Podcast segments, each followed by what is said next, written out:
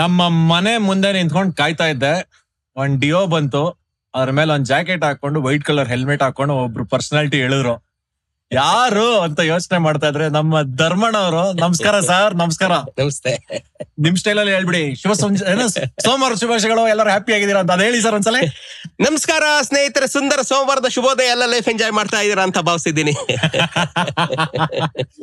ನನಗೆ ಬಹಳ ಖುಷಿ ಆಯ್ತು ಇವತ್ತು ಇವ್ರು ನಮ್ ಶೋಕ್ ಬಂದಿದ್ದು. ಸುಮಾರು ನಂಗೊಂದು 300-350 ಜನ ಮೆಸೇಜ್ ಮಾಡಿದ್ರು, ಒಂದು 10-15 ಮೇಲ್ ಬಂದಿತ್ತು. ದೇಶ ವಿದೇಶಗಳಿಂದ ಜನ ನಮ್ಮ ಧರ್ಮಿಯವ್ರನ್ನ ಕರ್ಕೊಂಡ್ ಬನ್ನಿ ನಿಮ್ ಶೋಗೆ ಅಂತ ಹೇಳಿದ್ರು. ಆ ಒಂದು ಪ್ರೀತಿಯಿಂದ ಗೌರವದಿಂದ ನಮ್ಮ ಕರೆಗೆ ಹೋಗೋಟಿ ಇಲ್ಲಿವರೆಗೂ ಬಂದಿದ್ದೀರಾ. ತುಂಬಾ ಥ್ಯಾಂಕ್ಸ್ ಸರ್, ತುಂಬಾ ತುಂಬಾ ತುಂಬಾ ಥ್ಯಾಂಕ್ಸ್ ಸರ್. ನಾನು ಒಂದು ಕನ್ಫೆಷನ್ ಮಾಡ್ಲೇಬೇಕು. ಯೂಟ್ಯೂಬ್ ಅಲ್ಲಿ ನಾನೊಬ್ಬ ಕಲಾವಿದನಾಗಿ ಈ ತರದ ಒಂದು ಕಾರ್ಯಕ್ರಮ ಶುರು ಮಾಡೋದಿಕ್ಕೆ ಒಂದಿಷ್ಟು ಜನ ಸ್ಫೂರ್ತಿ ಇದ್ದಾರೆ. ಅದರಲ್ಲಿ ನಮ್ಮ ಧರ್ಮೇಂದ್ರ ಸರ್ ಕೂಡ ಒಬ್ರು. ಸರ್, ನನ್ನಂತ ನೂರಾರು ಜನ ಕಲಾವಿದ್ರನ್ನ ತನ್ನ ಕಾಲ ಮೇಲೆ ನಿಂತ್ಕೊಂಡು ಅವರವ್ರ ಯೋಚನೆಗಳನ್ನ, ಅವರವರ ವಿಷಯಗಳನ್ನ ಜನರಿಗೆ ತಲುಪಿಸೋದಿಕ್ಕೆ ನಾವು ಮಾದರಿ ಆಗಿದ್ದೀರಾ. ತುಂಬಾ ಖುಷಿ ಆಯ್ತು, ಬಹಳ ಖುಷಿ ಆಯ್ತು ನಂಗೆ ಜೋಶಿ ಅವರೇ, ಬಹಳ ಖುಷಿ ಆಯ್ತು. ಎಸ್ಪೆಷಲಿ 300-350 ಜನ ಮೇಲ್ ಮಾಡಿ ಫೋನ್ ಮಾಡಿ ನಾನು ಕರ್ತಿದ್ದೆ ಅವ್ರಿಗೆಲ್ರಿಗೂ ನನ್ನ ದೊಡ್ಡ ನಮಸ್ಕಾರ. ನಿಜವಾಗ್ಲೂ ನಿಮ್ ಪ್ರೀತಿನೇ ನಾನು ಕಾಯ್ತಾ ಇರೋದು. ಎಲ್ರಿಗೂ ಧನ್ಯವಾದ. Thank you. ಫ್ಯಾಂಟಾಸ್ಟಿಕ್ ಸರ್, ಅದು ನೀವು ಗಳಿಸಿರೋ ಪ್ರೀತಿ. ಸೊ ನಮ್ಮ ಗೆಸ್ಟ್ ಈ ದಿವಸ ಬಹಳನೇ ಸ್ಪೆಷಲು. ನಾನು ಲ್ಯಾಪ್ಟಾಪ್ ಬಿಟ್ಬಿಟ್ಟಿದ್ದೀನಿ, ಮೊಬೈಲ್ ಹಿಡ್ಕೊಂಡಿಲ್ಲ, ಯಾಕಂದ್ರೆ ಇವತ್ತಿನ ಶೋ ಅವ್ರದ್ದು. ನಾನ್ ಬರೀ ಸೂತ್ರಧಾರಿ ಅಷ್ಟೇನೆ, ಹೀರೋ ಅಲ್ಲಿ ಪಕ್ಕದಲ್ಲಿದ್ದಾರೆ. ಸರ್, ಕಾರ್ಯಕ್ರಮ ಶುರು ಮಾಡೋಣ. ಖಂಡಿತ ಹೇಳ್ಬಿಡಿ ಹಂಗ್ರೆ. ಶುರು ಆಗ್ಲಿ ನಾಯಕ ವಿತ್ ವಿನಾಯಕ ಅಂತ. ಶುರು ಆಗ್ಲಿ ನಾಯಕ ವಿತ್ ವಿನಾಯಕ.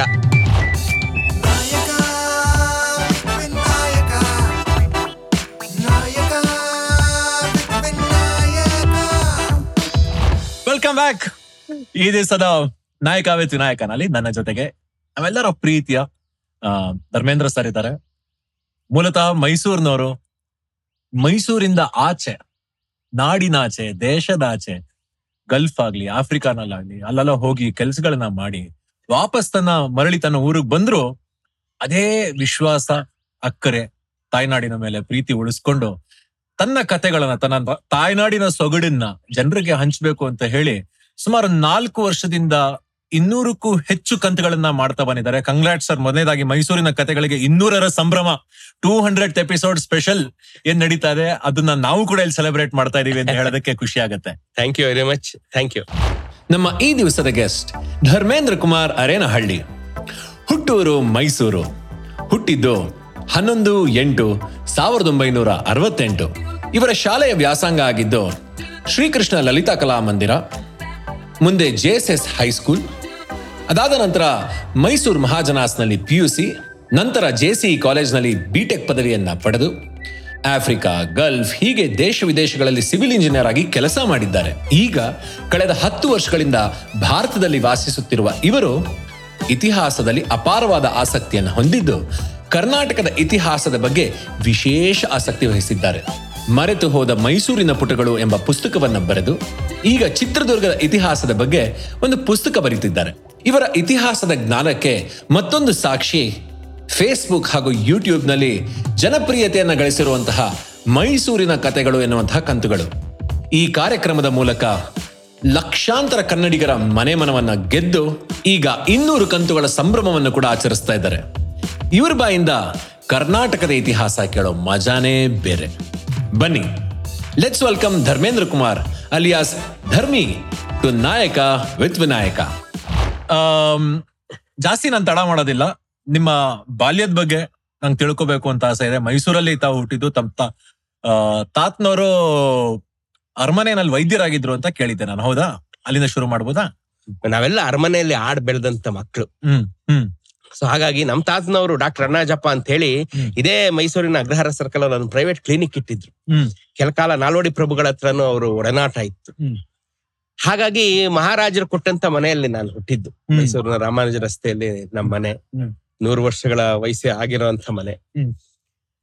ಈ ಒಂದು ವಿಶೇಷವಾದಂತ ಸೌಲಭ್ಯ ನನಗ್ ಸಿಕ್ಕಿದ್ದಕ್ಕೋ ಏನೋ ಪ್ರತಿ ಮೈಸೂರಿನವ್ರ ಹತ್ರನು ಎದೆಲ್ಲಿರುತ್ತೆ. ನಾನು ಪ್ರತಿ ಕಡೆನೂ ನಾ ಇದೊಂದು ಮಾತು ಹೇಳ್ತೀನಿ, ನಾನು ಎಲ್ಲ ಮೈಸೂರಿಗರ ಪ್ರತಿನಿಧಿ. ಮೈಸೂರಿಗರ ಅಂದ್ರೆ ಮೈಸೂರು ಸಿಟಿ ಅಂತಲ್ಲ, ಮೈಸೂರು ಸಂಸ್ಥಾನದ ಎಲ್ಲ ಪ್ರಜೆಗಳ ಪ್ರತಿನಿಧಿ ನಾನು. ಎಲ್ಲರದೇಲಿ ಈ ಪ್ರೀತಿ ಇರುತ್ತೆ, ಮಹಾರಾಜರ ಮೇಲೆ, ಊರಿನ ಮೇಲೆ, ಎಲ್ಲರ ಮೇಲೂ ಇದೊಂದು ಪ್ರೀತಿ ಇರುತ್ತೆ. ಯಾಕಂದ್ರೆ ಮಹಾರಾಜರು ನಮ್ಮನ್ನೆಲ್ಲ ಮಕ್ಕಳಂಗ್ ಸಾಕಿದ್ರು. ನಮ್ಮನ್ನೇನ್ ವಿಶೇಷವಾಗಿ ಇವ್ರ ಪ್ರಜೆಗಳು ಇವ್ರು ಅಲ್ಲೇ ಇರ್ಬೇಕು ಆತರ ಏನಿಲ್ಲ ಮಹಾರಾಜರಿಗೆ.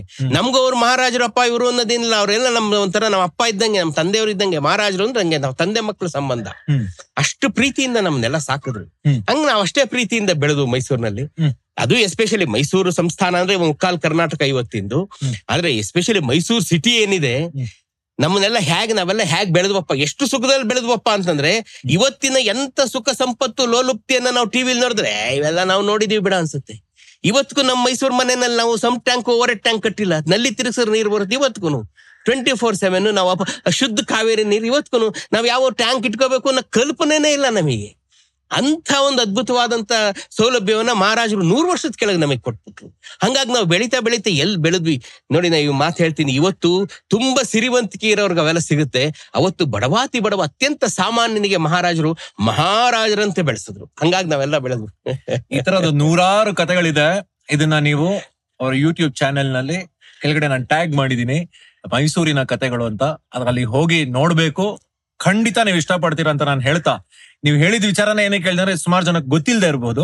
ಹಾಗಾಗಿ ಅದನ್ನ ಹೇಳ್ತಾ ನನ್ನ ಮೊದಲನೇ ಪ್ರಶ್ನೆ, ಈ ಜಾಕೆಟ್, ಈ ಜೀನ್ಸ್ ಪ್ಯಾಂಟು ಮತ್ತೆ ಇದ್ರ ಕಂಟಿನ್ಯೂಟಿ ಏನ್ ಸರ್ ಸ್ಪೆಷಾಲಿಟಿ?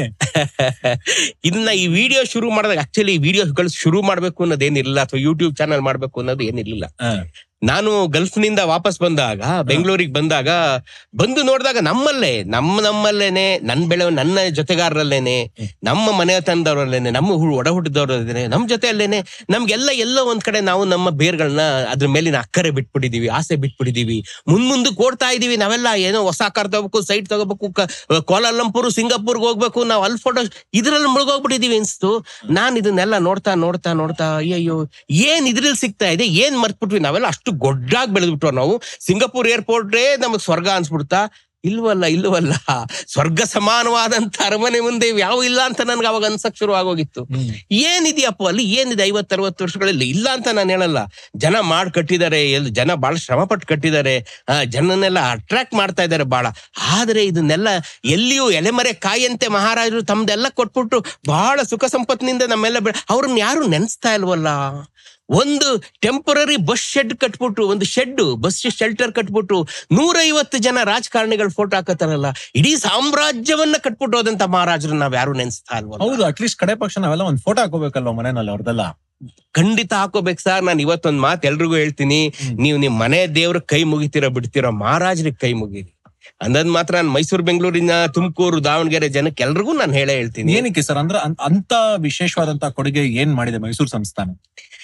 ಏನು ಮಾಡಿಲ್ಲ ನೋಡಿ, ಒಂದೇ ಒಂದ್ ಮಾತನ್ನ ಹೇಳೋದಾದ್ರೆ, 1800 ನಂತರ ಬ್ರಿಟಿಷರು ಇಡೀ ಭಾರತವನ್ನೆಲ್ಲ ಆಳಿದ್ರು. 1799 ಐತಿಹಾಸಿಕ 4ನೇ ಆಂಗ್ಲೋ ಮೈಸೂರು ಯುದ್ಧ ಆದ್ಮೇಲೆ ಬ್ರಿಟಿಷ್ನವರಿಗೆ ಇಡೀ ಭಾರತ ತಮ್ಮದು ಅಂತ ಅನ್ಸ್ತು. ಅದನ್ನ ಅವ್ರು ಬರ್ಕೊಂಡಿದ್ದಾರೆ, ನೌ ಇಂಡಿಯಾ ಇಸ್ ಅವರ್ಸ್ ಅಂತ ಅವರು ಬಹಳ ಖುಷಿಯಿಂದ ಹೇಳ್ಕೊತಾರೆ. ಸೊ 1800 ಆದ್ಮೇಲೆ 1947 150 ವರ್ಷಗಳ ಕಾಲ ಬ್ರಿಟಿಷ್ ಆಡಿದ್ದೇ ಆಟ ಈ ಭಾರತದಲ್ಲಿ. ಇಡೀ ಭಾರತವನ್ನೆಲ್ಲ ಬ್ರಿಟಿಷರು ಡಿಫ್ಯಾಕ್ಟೋ ಕಿಂಗ್ಗಳಾಗಿ ಆಳ್ತಿದ್ದಂತ ಕಾಲಕ್ಕೆ ಮೈಸೂರು ಸಂಸ್ಥಾನ ಮಾತ್ರ ಯಾಕೆ ಇಷ್ಟು ಉದ್ಧಾರ ಆಯ್ತು? ಒಂದೇ ಒಂದು ಕಲ್ ಕೂಡ ಜರುಗಿಲ್ಲ ಅಲ್ಲಿ. ಯಾಕೆ ಬೇರೆಯವ್ರು ಹಿಂಗ್ ಉದ್ಧಾರ ಆಗ್ಲಿಲ್ಲ? ಎಲ್ಲೂ ಹೋಗೋದ್ ಬೇಡಿ, ನಮ್ ಕರ್ನಾಟಕದಲ್ಲೇ ನೀವು ಉತ್ತರ ಕರ್ನಾಟಕ ನೋಡ್ಕೊಂಬನ್ನಿ, ಅದು ಬ್ರಿಟಿಷರ ಆಡಳಿತದಲ್ಲೇ ಇತ್ತು. ಮೈಸೂರು ಸಂಸ್ಥಾನನು ಬ್ರಿಟಿಷರ ಆಡಳಿತದಲ್ಲೇ ಇತ್ತು. ನಾವ್ ಯಾಕೆ ಹಿಂಗೆ ಸುಖ ಸಂಪತ್ತಲ್ಲಿ ಬೆಳೆದ್ವು? ಇವತ್ತಿಗೂ ಪಾಪ ಅವ್ರಿಗೆ ಯಾಕೆ ಇನ್ನೂ ಒಂದು ಚಾನಲ್ ಇಲ್ಲ, ಒಂದ್ ಏರಿ ಇಲ್ಲ, ಒಂದ್ ಅಣೆಕಟ್ಟಿಲ್ಲ, ಒಂದ್ ರಸ್ತೆಗಳಿಲ್ಲ? ಯಾಕೆ ಪ್ರತಿ ಸರಿ ಬೇಸಿಗೆನಲ್ಲಿ ಗುಳೆ ಬರ್ತಾರೆ ಪಾಪ, ಹೊಟ್ಟೆಲ್ ಸಂಕಟ ಆಗುತ್ತೆ. ಈಗ ನಾನ್ ಕೆಲಸ ಮಾಡೋ ಜನಗಳೆಲ್ಲ ಉತ್ತರ ಕರ್ನಾಟಕದ ಜನ, ಸಂಕಟ ಆಗುತ್ತೆ. ಯಾಕೆ ನಾವು ಮೈಸೂರಿನವರು, ನೀವು ನಂಬಲ್ಲ, ನಾನು ಇಷ್ಟು 5-6 ದೇಶಗಳಲ್ಲಿ ಕೆಲಸ ಮಾಡಿ ಬಂದಿದ್ದೀನಿ, ನೀವು ಮೈಸೂರಿನವರು ಅಂದ್ರೆ ಸೋಂಬೇರಿಗಳು ಅನ್ನೋರು ನನಗ್ ಕೋಪ ಬರೋದು. ಯಾಕೆ ಅಂದ್ರೆ ನೀವು ಅಂಥ ಮಹಾರಾಜರ ಕೆಳಗೆ ಮಕ್ಕಳಂಗ್ ಬೆಳೆದ್ಬಿಟ್ಟಿದೀರ, ನಿಮ್ ಕೈಲಿ ಕಷ್ಟದ ಕೆಲಸ ಒಗ್ಗಲ್ಲ. ಇದು ನಮ್ಮ ಮಹಾರಾಜರು ಬೆಳೆಸಿದ ರೀತಿ, ಇದಕ್ ನಾವು ಅವ್ರನ್ನ ನೆನ್ಸ್ಕೋಬೇಕು. ನಮ್ಗೇನು ಕಷ್ಟನೇ ಕೊಡ್ಲಿಲ್ಲ ಸರ್ ಅವರು. ಸ್ಕೂಲ್ ಬೇಕಾಯ್ತು, ಶಾಲೆ ಬೇಕಾಯ್ತು, ಆಸ್ಪತ್ರೆ ಬೇಕಾಯ್ತು, ರಸ್ತೆಗಳು ಬೇಕಾಯ್ತು, ಇಂಡಿಯನ್ ಇನ್ಸ್ಟಿಟ್ಯೂಟ್ ಆಫ್ ಸೈನ್ಸ್ ಬೇಕಾಯ್ತು, ಇನ್ನೇನ್ ಬೇಕು ನಮ್ಗೆ? ಎಲ್ಲಾನು ಇಲ್ಲೇ ಇದೆ. ನಾವ್ಯಾಕೆ ಈಚೆ ಕಡೆ ಹೋಗ್ಬೇಕು? ಅವಶ್ಯಕತೆನೇ ಇಲ್ದಿದ್ದಂಗೆ ಮಾಡ್ಬಿಟ್ಟಿದ್ರು ಮಹಾರಾಜರು. ನಮ್ನಷ್ಟು ಸುಖ ಸಂಪತ್ತಲ್ಲಿ ಬೆಳೆಸ್ಬಿಟ್ಟು ನಮ್ಗೆ ಹೊರಗಡೆ ಹೋದ್ರೆ ಇವತ್ತು ನೀವು ನೋಡ್ಬೋದು, ಆ ರಾಜ್ಯದ ಮಾಡಲ್ ನೋಡಿ, ಈ ರಾಜ್ಯದ ಮಾಡಲ್ ನೋಡಿ. ನಾವೆಲ್ಲ ಅದು 100 ವರ್ಷದಿಂದ ಮಾಡ್ಬಿಟ್ಟಿದೀವಿ. ನಮ್ಗೀಗ ಅದ್ ನೋಡಿ ಬೇರೆ ಇಡೀ ಇಂಡಿಯಾ ಸುತ್ಕೊಂಡ್ ಬನ್ನಿ ನೀವು, ಮಾತು ನಾನು ಸುಮ್ನೆ ಹೇಳ್ತಾ ಇಲ್ಲ, ಇಡೀ ಇಂಡಿಯಾ ಸುತ್ಕೊಂಡ್ ಬನ್ನಿ ನೀವು, ಬೆಂಗಳೂರಲ್ಲಿ ಒಂದು ರೌಂಡ್ ಹೊಡೀರಿ, ಆ ಮಜಾನೇ ಬೇರೆ. ಬೆಂಗಳೂರಲ್ಲಿ ಬಂದಿದ ತಕ್ಷಣ ನಾನು ಯೂಶಲಿ ಫ್ಲೈಟ್ ಅಲ್ಲಿ ಬರ್ತೀವಲ್ಲ, ಫ್ಲೈಟ್ ಇಂದ ಹೊರಗಡೆ ಬಂದು ಅಂದ್ರೆ ಆ ವಾಸನೆ, 10 ನಿಮಿಷ ನಿಂತಿದ್ದೆ. ಮೊದಲನೇ ಸರಿ ನಾನು ಬಾರೇನ್ಗೆ ಹೋಗಿ 2 ವರ್ಷದ ನಂತರ ಬಂದಾಗ 10 ನಿಮಿಷ ನಾನು ಇಳಿದ್ಬಿಟ್ಟು ಸುಮ್ನೆ ನಿಂತಿದ್ದೆ, ಎಲ್ಲ ಹೋಗ್ಬೇಕಾರ ಆ ವಾಸನೆ ತಗೋತಾ ಇದ್ದೆ.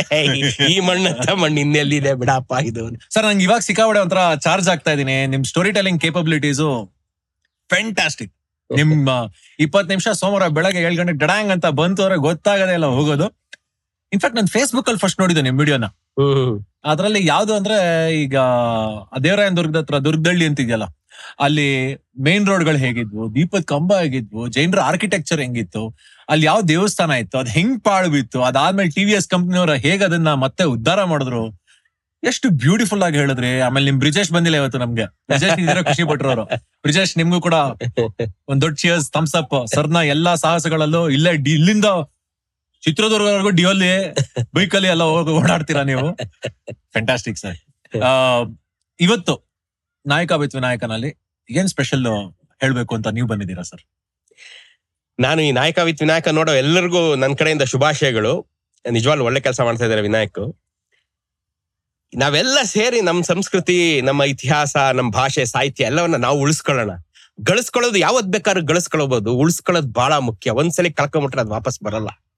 ಈಗ ನಮ್ ಮಣ್ಣು ನಾಶ ಆಗ್ತಾ ಇದೆ, ನಮ್ ನೀರ್ ಹೊರಟೋಗಿದೆ, ನಮ್ ಗಾಳಿ ಕಲುಷಿತ ಆಗ್ಬಿಡ್ತಾ ಇದೆ, ಜೊತೆಗೆ ಬಿಲ್ಡಿಂಗ್ಗಳು ಕಣ್ಮರೆ ಆಗ್ತಾ ಇದೆ, ಒಂದು ಸಂಸ್ಕೃತಿ ಕಣ್ಮರೆ ಆಗೋಗ್ತಾ ಇದೆ.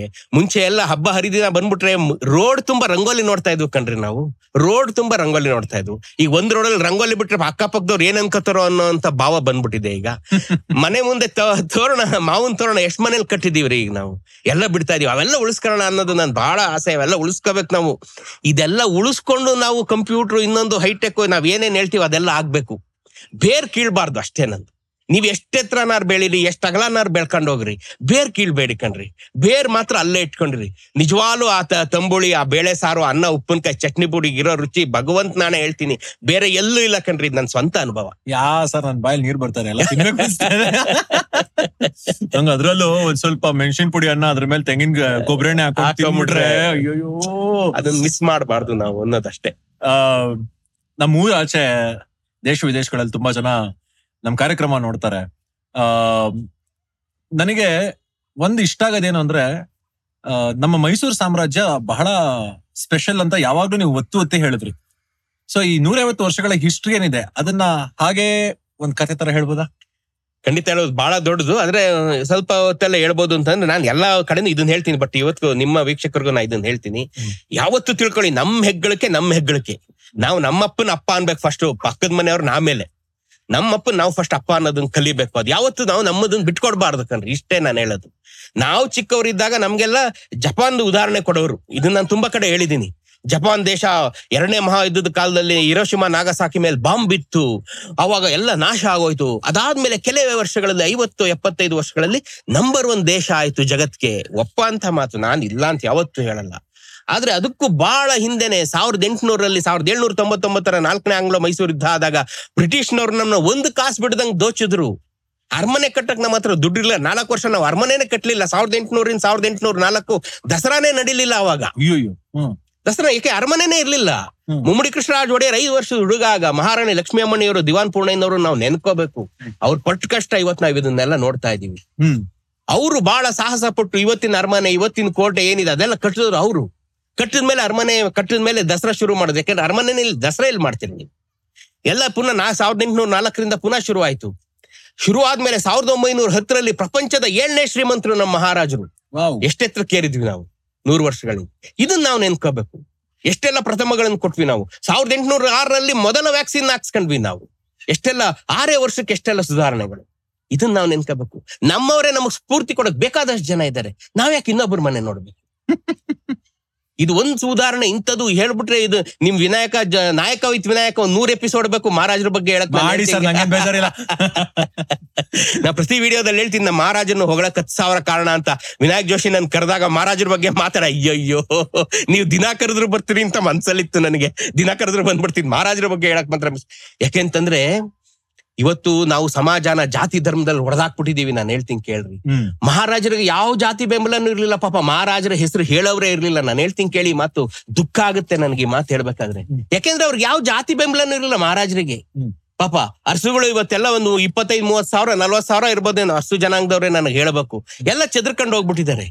ಪ್ರಬಲವಾದ ಜಾತಿ ಏನಾರು ಮಹಾರಾಜರು ಏನಾರು ಹುಟ್ಬಿಟ್ಟಿರೋ ಇವತ್ತು ಗಲ್ಲಿ ಗಲ್ಲಿ ಬೀದಿ ಬೀದಿ ಪ್ರತಿ ಅಗರಾರ ಆಟೋ ಸ್ಟ್ಯಾಂಡ್ ಎಲ್ಲ ಕಡೆ ಅವ್ರ ಹೆಸರಿರೋದು ಇಲ್ಲೂ ಅಲ್ಲ ಪಾಪ. ಹಂಗ ಮಹಾರಾಜರು ನೆನ್ಸೋರು ಯಾರು ಇಲ್ಲ, ಆದ್ರೆ ನಾವು ನೆನ್ಸ್ಬೇಕಲ್ಲ. ನಾನು ಇನ್ನೊಂದು ಬಹಳ ಫೇಮಸ್ ಆದಂತ ನನ್ನ ಡೈಲಾಗ್ ಇದೆ, ಪ್ರತಿ ಪ್ರಜೆ ಆಫೀಸಿನ ಮನೆಗೆ ಬಂದು ಲೈಟ್ ಹಾಕಿ ನೀರ್ ಕುಡಿಯುವಾಗ ಮಹಾರಾಜರ ನೆನ್ಸ್ರಿ, ಕಾವೇರಿ ನೀರ್ ಕೊಟ್ಟವ್ರು ಅವರು, ಲೈಟ್ ಕೊಟ್ಟವ್ರು ಅವರು ಅಂತ ನಾನು ಹೇಳ್ತಾನೆ ಇರ್ತೀನಿ. 1901 ಕರೆಕ್ಟ್ ಏಷ್ಯಾದ ಮೊದಲ ಹೈಡ್ರೋ ಎಲೆಕ್ಟ್ರಿಕ್ ಪವರ್ ಪ್ರಾಜೆಕ್ಟ್ ಮಾಡಿದ್ವಿ. 1905 ಏಷ್ಯಾದ ಮೊದಲ ವಿದ್ಯುತ್ ದೀಪ ಕೊಟ್ರು ಮಹಾರಾಜರು ಬೆಂಗಳೂರಿಗೆ, ಇದೇ KR ಮಾರ್ಕೆಟ್ಗೆ. ಮಹಾರಾಜರಿಗೆ ಏನು ನೋಡಿ, ಹೈದರಾಬಾದ್ ನಿಜಾಮ್ರ ತರ, ಅವಧ್ನವ್ರ ತರ, ಮುಘಲ್ರ ತರ ಮಹಾರಾಜರು ಆರಾಮಾಗಿ 200-300 ಹೆಣ್ತೀರ್ ಕಟ್ಕೊಂಡು ಆರಾಮಾಗಿರ್ಬೋದಾಯ್ತು. ಮಹಾರಾಜರಿಗೆ ಇವೆಲ್ಲ ಮಾಡ್ಬೇಕು ಅನ್ನೋದೇನು ಇರ್ಲಿಲ್ಲ. ಆದ್ರೆ ಮಹಾರಾಜರು ಕೆಳಕ್ ಬಂದ್ರು, ನಮ್ನೆಲ್ಲ ನೋಡಿದ್ರು, ಇವರೆಲ್ಲ ನನ್ ಮಕ್ಳು, ಇವ್ರನ್ನೆಲ್ಲ ಮೇಲೆತ್ಬೇಕು ಅಂದ್ರು. ಮಹಾರಾಜರು ಎಷ್ಟು ಸೂಕ್ಷ್ಮ ಅಂದ್ರೆ ನಾನೊಂದು ಮಾತು ಹೇಳ್ತೀನಿ, ಮೊದಲ ಬಾರಿಗೆ ಮಹಾರಾಜರು ಮೈಸೂರು ಪಾಕನ್ನ ತಿಂದ್ರು. ಕರಿಕಾಲ ಮಾದಪ್ಪನವ್ರು ಮೈಸೂರು ಪಾಕ್ ಮಾಡ್ಕೊಟ್ಟಾಗ ಇದೇನು ಮಾದಪ್ಪ ಅಂದ್ರು, ಇದು ಮೈಸೂರು ಪಾಕ್ ಸ್ವಾಮಿ ಅಂತ. ಆ ಕಥೆ ನಿಮಗ್ ಗೊತ್ತು, ಎಲ್ರಿಗೂ ಗೊತ್ತು. ಮಹಾರಾಜರದ್ದು ತಿಂದ ತಕ್ಷಣ ಆ ಫಂಕ್ಷನ್ ಅವರು ವಿದೇಶಿ ಅತಿಥಿಗಳಿಗೋಸ್ಕರ ಮಾಡಿದಂತ ಹೊಸ ಖಾದ್ಯ, ಸಿಹಿಯ ಖಾದ್ಯ, ಸಿಹಿ ತಿಂಡಿ ಅದೆಲ್ಲ ಅವ್ರು ಹೋದ ತಕ್ಷಣ ಮಾದಪ್ಪನ್ ಕರೆದು, ಇದನ್ನ ನಮ್ಮ ಊರ್ನವರು ತಿನ್ಬೇಕು, ಮೊದಲು ನೀನು ಅಂಗಡಿ ಇಡು ಅಂದ್ರು. ಮಹಾರಾಜರಿಗೆ ಏನಿತ್ತು, ಮೈಸೂರಿನವರೆಲ್ಲ ತಿನ್ಲಿ, ನಮ್ಮ ಪ್ರಜೆಗಳೆಲ್ಲ ಇದನ್ನ ತಿನ್ಲಿ ಅನ್ನೋದು ಏನಿತ್ತು ಮಹಾರಾಜರಿಗೆ? ಅದು ನಮ್ಮ ಮಹಾರಾಜರು.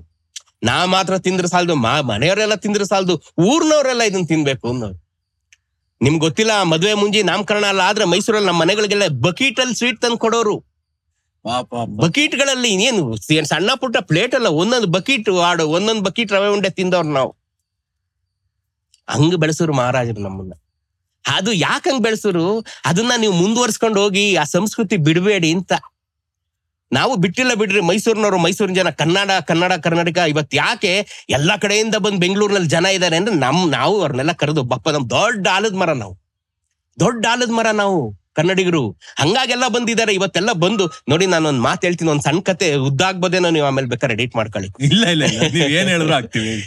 ಒಂದು ಅತ್ಯಂತ ದೊಡ್ಡ ಬೇಸಿಗೆ, ತುಂಬಾ ಏನು ದೊಡ್ಡ ಬೇಸಿಗೆ, ಒಂದು ನಾಯಿ ನೀರ್ ಇಲ್ದೆ ಒಂದು ನಾಯಿ ನಿತ್ರಾಣವಾಗಿ ರೋಡಲ್ಲಿ ಬಿದ್ಕೊಂಡ್ಬಿಟ್ಟಿರುತ್ತೆ.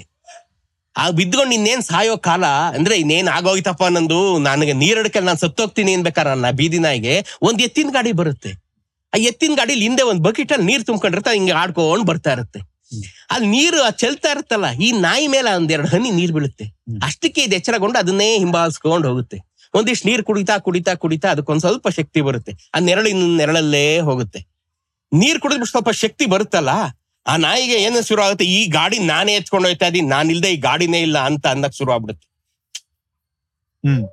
ಈಗ ನಾನ್ ನಿಂತ್ಕೋತೀನಿ ನೋಡು, ಗಾಡಿ ನನ್ನ ಇಲ್ದೆ ಗಾಡಿ ಹೋಗೋದೇ ಇಲ್ಲ ಮುಂದಕ್ಕೆ ಅಂತ ನಾಯಿ ನಿಂತ್ಕೊಳತ್ತೆ. ಗಾಡಿಗೆ ಏನ್ ಗೊತ್ತು, ಆ ಎತ್ತುಗಳಿಗೆ ಏನ್ ಗೊತ್ತು, ಅದು ತಂದ್ಪಡಕ್ತಾ ಮುಂದೆ ಹೋಗುತ್ತೆ. ನಾವು ಮೈಸೂರು ಸಂಸ್ಥಾನದವರು, ಆ ಎತ್ತಿನ ಗಾಡಿಗಳು ನಾವು ಕನ್ನಡಿಗರು ತಿಳ್ಕೊಳ್ರಿ, ನಾವು ಎಲ್ರನ್ನು ಸಾಕದಂತವ್ರು. ಮಹಾರಾಜ 3ನೇ ಕೃಷ್ಣರಾಜ ಒಡೆಯರು ತಮಿಳ್ನಾಡು ಆಂಧ್ರ ಕಡೆ ಟೂರ್ ಹೋದ್ರೆ, ಎಲ್ಲ ಕಡೆಯಿಂದ ಬರೋರು, ನಾಟಕಕಾರರು, ಕಲಾಕಾರರು, ಶಿಲ್ಪಕಾರರು, ಸಂಗೀತಗಾರರು, ಎಲ್ಲ ಕಲಾವಿದರು, ಶಿಲ್ಪಿಗಳು, ನೀವ್ ಏನೇನ್ ವೈದ್ಯರು, ನೀವೇನೇನ್ ಪ್ರೊಫೆಷನ್ ಹೇಳ್ತೀರಿ, ಎಲ್ರು ಬಂದ್ ಮಹಾರಾಜನ ನಮ್ಮನ್ ಮೈಸೂರು ಕರ್ಕೊಂಡೋಗಿ ಇನ್ನವ್ರು ನಾವ್ ಹೆಂಗ ಉದ್ಧಾರ ಆಗ್ಬಿಡ್ತೀವಿ, ನಮ್ಮನ್ ಮೈಸೂರು ಕರ್ಕೊಂಡೋಗ್ಬಿಡಿ ಇನ್ನವ್ರು. ಇವತ್ಗೂ ಈ ಕ್ಷಣಕ್ಕೂ ನಾ ಈ ಮಾತು ಹೇಳ್ತೀನಿ ಕೇಳ್ರಿ, ಅವ್ರು ಎಂಥ ದೊಡ್ಡ ಕಲಾವಿದರಾಗಿರ್ಲಿ, ಮೈಸೂರು ಅರಮನೆಯಲ್ಲಿ ಅವ್ರ ಕಾರ್ಯಕ್ರಮ ಕೊಟ್ರೇನೆ ಅವರು ನನ್ನ ಜನ್ಮ ಸಾರ್ಥಕ ಅಂತಾರೆ ಇವತ್ಗೂ. ಅದು ನಮ್ಮ ಮೈಸೂರಿಗಿರುವಂತ ಭಾಗ್ಯ. ನಮ್ಮ ಮೈಸೂರಿನವರು ಹಂಗೆ ಎಲ್ಲಾರನ್ನು ಕರ್ಕೊಂಬಂದ್ ಬೆಳೆಸ್ದವ್ರು ನಾವು. ಅದಕ್ಕಾಗಿ ಇವತ್ತು ತಮಿಳು, ತೆಲುಗು, ಹಿಂದಿ ಇವರೆಲ್ಲ ಇಲ್ಲಿರೋದಕ್ಕೆ ಮಹಾರಾಜರು ವಾಯ್ತಪ್ಪ ಬರ್ರಿ ಇಂದವ್ರು ಎಲ್ರನ್ನು ಕರ್ಕೊಂಬಂದ್ ನಾವು ಬೆಳೆಸಿದ್ವಿ. ಈಗ ನಮ್ಮಿಂದ ಆಯ್ತು ಅಂದ್ರೆ ನಾವ್ ಯಾವ ಕಡೆಯಿಂದ ನಗಬೇಕು? ಇಲ್ಲ, ನೀವು ಅವಾಗ್ಲಿಂದ ಹೇಳ್ತಾ ಇರೋದನ್ನ ಕೇಳಿದ್ರೆ ನಂಗೆ ಒಂದ್ ಅರ್ಥ ಆಗಿದ್ದೇನು ಅಂದ್ರೆ, ಜನ ಕತೆ ಹೇಳ್ತಾರೆ, ದುಡ್ಡು ಕೊಟ್ರು ಅಭಿಮಾನದಲ್ಲಿ ಕತೆ ಹೇಳೋರು ಸಿಗಲ್ಲ. ಇಲ್ಲ, ಅಭಿಮಾನ ಇಷ್ಟ್ರ ಮಟ್ಟಿಗೆ ಬೆಳಿಬೇಕು ಅಂದ್ರೆ ನಿಜವಾಗ್ಲೂ ಅವರು ನಿಸ್ವಾರ್ಥವಾಗಿ ಏನಾದ್ರು ಮಾಡಿರ್ಬೇಕು ಜನರಿಗೆ. ಆಮೇಲೆ ಅದು ಕೃತಜ್ಞರಾಗಿ ನೀವು ಇಷ್ಟೆಲ್ಲ ಹೇಳ್ತಿರಲ್ಲ, ಅವರು ದೊಡ್ಡ ವ್ಯಕ್ತಿಗಳು, ಅವ್ರ ಇವತ್ತು ನೆನ್ಸ್ಕೊಳ್ತಾರ ತಮ್ಮಂತವ್ರು ಕೂಡ ದೊಡ್ಡ ವ್ಯಕ್ತಿಗಳು ಅಂತ ನಾನು ಹೇಳಕ್ ಇಷ್ಟ. ದೊಡ್ಡ ಮಾತು ತಾಯಿ ಚಾಮುಂಡೇಶ್ವರಿ ಆಶೀರ್ವಾದ. ನಾನು ಒಂದು ಮಾತು ಹೇಳಕ್ ಇಷ್ಟಪಡ್ತೀನಿ, ಮಹಾರಾಜರು ನಾನು ಯಾವಾಗ ಹೇಳ್ತಾ ಇದ್ದೀನಿ ಮಹಾರಾಜರು ಮಾತಾಡಕ್ ನಂಗೆ 10 ಬಾಯಿ ಅಂತ, ನನಗೆ 10 ಬಾಯಿ ಮಹಾರಾಜರ ಮಾತಾಡ್ಬೇಕಾದ್ರೆ ಅಂತ. ಎಂತ ಕಡು ಕಷ್ಟ ಕಾಲದಲ್ಲಿ ಮಹಾರಾಜರು ತಮ್ಮ ಕೊಡುಗೈ ಕರ್ಣನ, ನಾವು ಕರ್ಣನ್ ನೋಡಿಲ್ಲ ಜೋಶಿ ಅವರೇ, ನಾವು ಮಹಾರಾಜರು ನೋಡಿದೀವಿ. ನಮ್ಮ ಪಾಲಿಗೆ ಅವರು ಕೊಡುಗೈ ದಾನಿ ಕರ್ಣ. ಅವ್ರು ಇಂಥದ್ದು ಕೊಡ್ಲಿಲ್ಲ, ಇಂಥದ್ದು ಮಾಡ್ಲಿಲ್ಲ ಅನ್ನಂಗಿಲ್ಲ. ಇದನ್ನ ಮೈ ಮೇಲಿದ್ ಬಂಗಾರ ಮಾಡಿ ಮಾರಿಕಣಿವೆ ಡ್ಯಾಮ್ ಕಟ್ಟದಂತವ್ರು ವಾಣಿವಿಲಾಸ ಸಂದಿಧಾನ ನಾಲ್ವಡಿ ಪ್ರಭುಗಳ ತಾಯಿ. ಎಷ್ಟೆಷ್ಟು ದೊಡ್ಡ ಪ್ರಾಜೆಕ್ಟ್ಗಳು 1890s ಅಲ್ಲಿ ದೊಡ್ಡ ನಡೀತಾ ಇತ್ತು ಅಂದ್ರೆ, Victoria hospital, Vanivilasa Sagara dam, ಎಲ್ಲ ಪ್ರಾಜೆಕ್ಟ್ಗಳು ಏಕಕಾಲದಲ್ಲಿ ನಡೀತಿದ್ದಂತ ಕಾಲ ಅದು. ಇವತ್ತೇನ್ ಸರ್ಕಾರದವ್ರು ನಾವು 10,000 ಕೋಟಿ ನಾವು ಮಾಡಿದನ್ನೆಲ್ಲ ಮಾಡ್ತೀವಿ ಅಂದಾಗ ನನಗ್ ನಗು ಬರುತ್ತೆ ಈಗಿನ ಸರ್ಕಾರ. ಇವ್ರುಗಳನ್ನ ನೋಡಿದ್ರೆ ಮಹಾರಾಜರು ತಮ್ಮ ಮೈ ಮೇಲಿದ್ ಬಂಗಾರ. ಇವತ್ತು ಹೇಳ್ಬೋದು ಅವ್ರು ಇದು ಯಾರು ದುಡ್ಡು ಕೊಟ್ರು ಅಂತ. ಯಾರು ದುಡ್ಡು ಕೊಡ್ಬೇಕಾಗಿಲ್ಲ, ಮಹಾರಾಜರು ದುಡ್ಡು ಕೊಡ್ಬೇಕಾಗಿಲ್ಲ. ಕೇಳಕ್ಕೆ ಯಾವನಿಗೂ ದಮ್ಮು ಇರ್ಲಿಲ್ಲ, ಧೈರ್ಯನೂ ಇರ್ಲಿಲ್ಲ. ಮಹಾರಾಜರು ನಾವು ಸುಮ್ಮನೆ ಇರ್ತಿದ್ವಿ. ಆದ್ರೆ ಮಹಾರಾಜರು ಕೆಳಗಡೆ ಬಂದು ಇವೆಲ್ಲ ಕೊಟ್ಟು ರಾಜರ್ಷಿ ಅಂತ, ಸಂತ ಅಂತ ಹೆಸರು ತಗೊಂಡ್ರು, ರಾಜ ಋಷಿ ಅಂತ ಹೆಸರು ತಗೊಂಡ್ರು. ಮಹಾತ್ಮ ಗಾಂಧೀಜಿ ಅವ್ರು ಬಂದು ನೋಡ್ಬಿಟ್ಟು ದಿಗ್ಭ್ರಮೆ ಆಗ್ಬಿಟ್ಟು ವಲ್ಲಭಾಯ್ ಪಟೇಲ್ ಏನ್ ಹೇಳಿದ್ರು, ಇಂಥ ಮೈಸೂರು ಸಂಸ್ಥಾನಕ್ಕೆ ಸ್ವಾತಂತ್ರ್ಯದ ಅವಶ್ಯಕತೆ ಏನಿದೆ ಅಂತ. ಯಾಕೆ ಬೇಕಿತ್ತು, ನಮ್ಗಂತೂ ಬೇಕಿರ್ಲಿಲ್ಲ ಸರ್. ಹೌದು, ನನ್ಗೆ ಇದು ಕೇಳ್ಬೇಕು ಅಂತ ಅನಿಸ್ತಾ ಇತ್ತು. ಬ್ರಿಟಿಷರ ಆಳ್ವಿಕೆಯಲ್ಲಿ ಹೇಗೆ ಮೈಸೂರು ಆಸ್ಥಾನಕ್ಕೆ ಒಂಚೂರು ಏನೋ ಒಂಥರ ಕೊಲ್ಯಾಟ್ರಲ್ ಡ್ಯಾಮೇಜ್ ಅನ್ನೋದು ಅಷ್ಟು ಮಟ್ಟಕ್ಕೆ ಆಗ್ಲಿಲ್ಲ, ಏನಕ್ಕೆ? ಇದೇನು ಹೇಳ್ಬೋದು ಅಂತಂದ್ರೆ, ನಾವು ಯಾವಾಗ 1800 ಬ್ರಿಟಿಷ್ನರು ಡಿಫ್ಯಾಕ್ಟೋ ಕಿಂಗ್ಗಳಾಗಿ ಇಲ್ಲಿಂದ ತಗೊಂಡ್ರಲ್ಲ, ಮೈಸೂರು ಸಂಸ್ಥಾನ ಅತ್ಯಂತ ಸಂಪದ್ಭರಿತವಾದಂತ ಸಂಸ್ಥಾನ. ಮತ್ತೆ ಈ ಮೈಸೂರು ಸಂಸ್ಥಾನದ ಈ ಮಾತನ್ನ ಹೇಳ್ಬೇಕಾದ್ರೆ ಒಂದ್ ನೆನ್ಸ್ಕೋಬೇಕು, ಮೈಸೂರು ಸಂಸ್ಥಾನಕ್ಕೆ ಇದನ್ನೆಲ್ಲ ಮಾಡೋದಕ್ಕೆ ನಮ್ಗೆಲ್ಲ ತುಂಬಾ ಆರ್ಥಿಕವಾಗಿ ಏನಾದ್ರೂ ಆರ್ಥಿಕವಾಗಿ ಸಹಾಯ ಆಗಿದ್ದು KGF. KGF ಅಲ್ಲಿ ಇದ್ದಂತ ಚಿನ್ನ ಏನಿದೆ ಅದನ್ನ ಏನ್ ತೆಗೆದ್ರಲ್ಲ, ಇಷ್ಟೆಲ್ಲ ನಾವು ಮಾಡಿದೀವಿ, ಏನ್ ಪ್ರಾಜೆಕ್ಟ್ ಮಾಡಿದೀವಲ್ಲ, ಅದೆಲ್ಲ KGF ನ ದುಡ್ಡು ಬಹುಪಾಲು ನಮ್ಗೆ ಹೆಲ್ಪ್ ಮಾಡಿದ್ವಿ ಮೈಸೂರು ಸಂಸ್ಥಾನ. ಹಾಗಾಗಿ ನಾನು ಅದನ್ನ KGF ನ ವಿಡಿಯೋ ಮಾಡ್ಬೇಕಾದ್ರೆ ನಾನು ಅದನ್ನ ಹೇಳಿದೀನಿ. ಅವ್ರಿಗೆಲ್ಲ ನಾವು ಮೈಸೂರು ಕನ್ನಡಿಗರು ಸದಾ ಕಾಲ ನುಣಿಯಾಗಿರ್ಬೇಕು ಕೋಲಾರದ ಜನತೆಗೆ. ಯಾಕೆಂದ್ರೆ ತಮ್ಮ ಒಡಲನ್ನ ಬಗದು ಅವರು ಚಿನ್ನನ ತೆಗೆದು ಸಂಸ್ಥಾನಕ್ಕೆ ಕೊಟ್ಟಿದ್ದಾರೆ. ಅವ್ರು ನಾವೇನ್ ಕೊಡ್ಲಿಲ್ಲ ಅನ್ಬೋದು, ಆದ್ರೆ ತೆಗೆದ್ವಲ್ಲ ನಾವು ಹೋಗಿ. ಇಂಗ್ಲಿಷ್ನವ್ರು ತೆಗೆದ್ರು, ಸರ್ಕಾರಕ್ಕೂ ಪಾಲ್ ಕೊಟ್ರು, ತಾವು ತಗೊಂಡ್ರು, ಅವರು ಉದ್ಧಾರ ಆಗ್ಬಿಟ್ರು. ನೋಡಿ, ನಾವು ಕನ್ನಡಿಗರಿಂದ, ನಾವು ಕನ್ನಡಿಗರು ಮಾತ್ರ, ಭಾರತೀಯರು ಮಾತ್ರ ಉದ್ಧಾರ ಆಗ್ಲಿಲ್ಲ, ಇಂಗ್ಲೆಂಡ್ ಉದ್ಧಾರ ಆಗೋಯ್ತು ನಮ್ಮಿಂದ. ಪ್ರತಿ ವರ್ಷ 10,000 kg ಚಿನ್ನವನ್ನ ಇಲ್ಲಿಂದ ತಗೊಂಡೋದ್ರು ಸರ್. ಆವರೇಜ್ ನಾನು ಹೇಳ್ತಾ ಇರೋದು ಕೊಹಿನೂರ್ ಡೈಮಂಡ್ ಅಷ್ಟೇ ಅಲ್ಲ, ಕೋಲಾರ ಚಿನ್ನಾನು ತಗೊಂಡೋಗಿಲ್ಲ. Average of 10,000 kg per year ಇವ್ರು ಇಲ್ಲಿಂದ ತಗೊಂಡೋಗಿ. ಎಷ್ಟು ವರ್ಷ ತಗೊಂಡೋದ್ರು ಸರ್? 55-60 ವರ್ಷ ತಗೊಂಡೋಗಿದ್ದಾರೆ. 1881 ಇಂದ.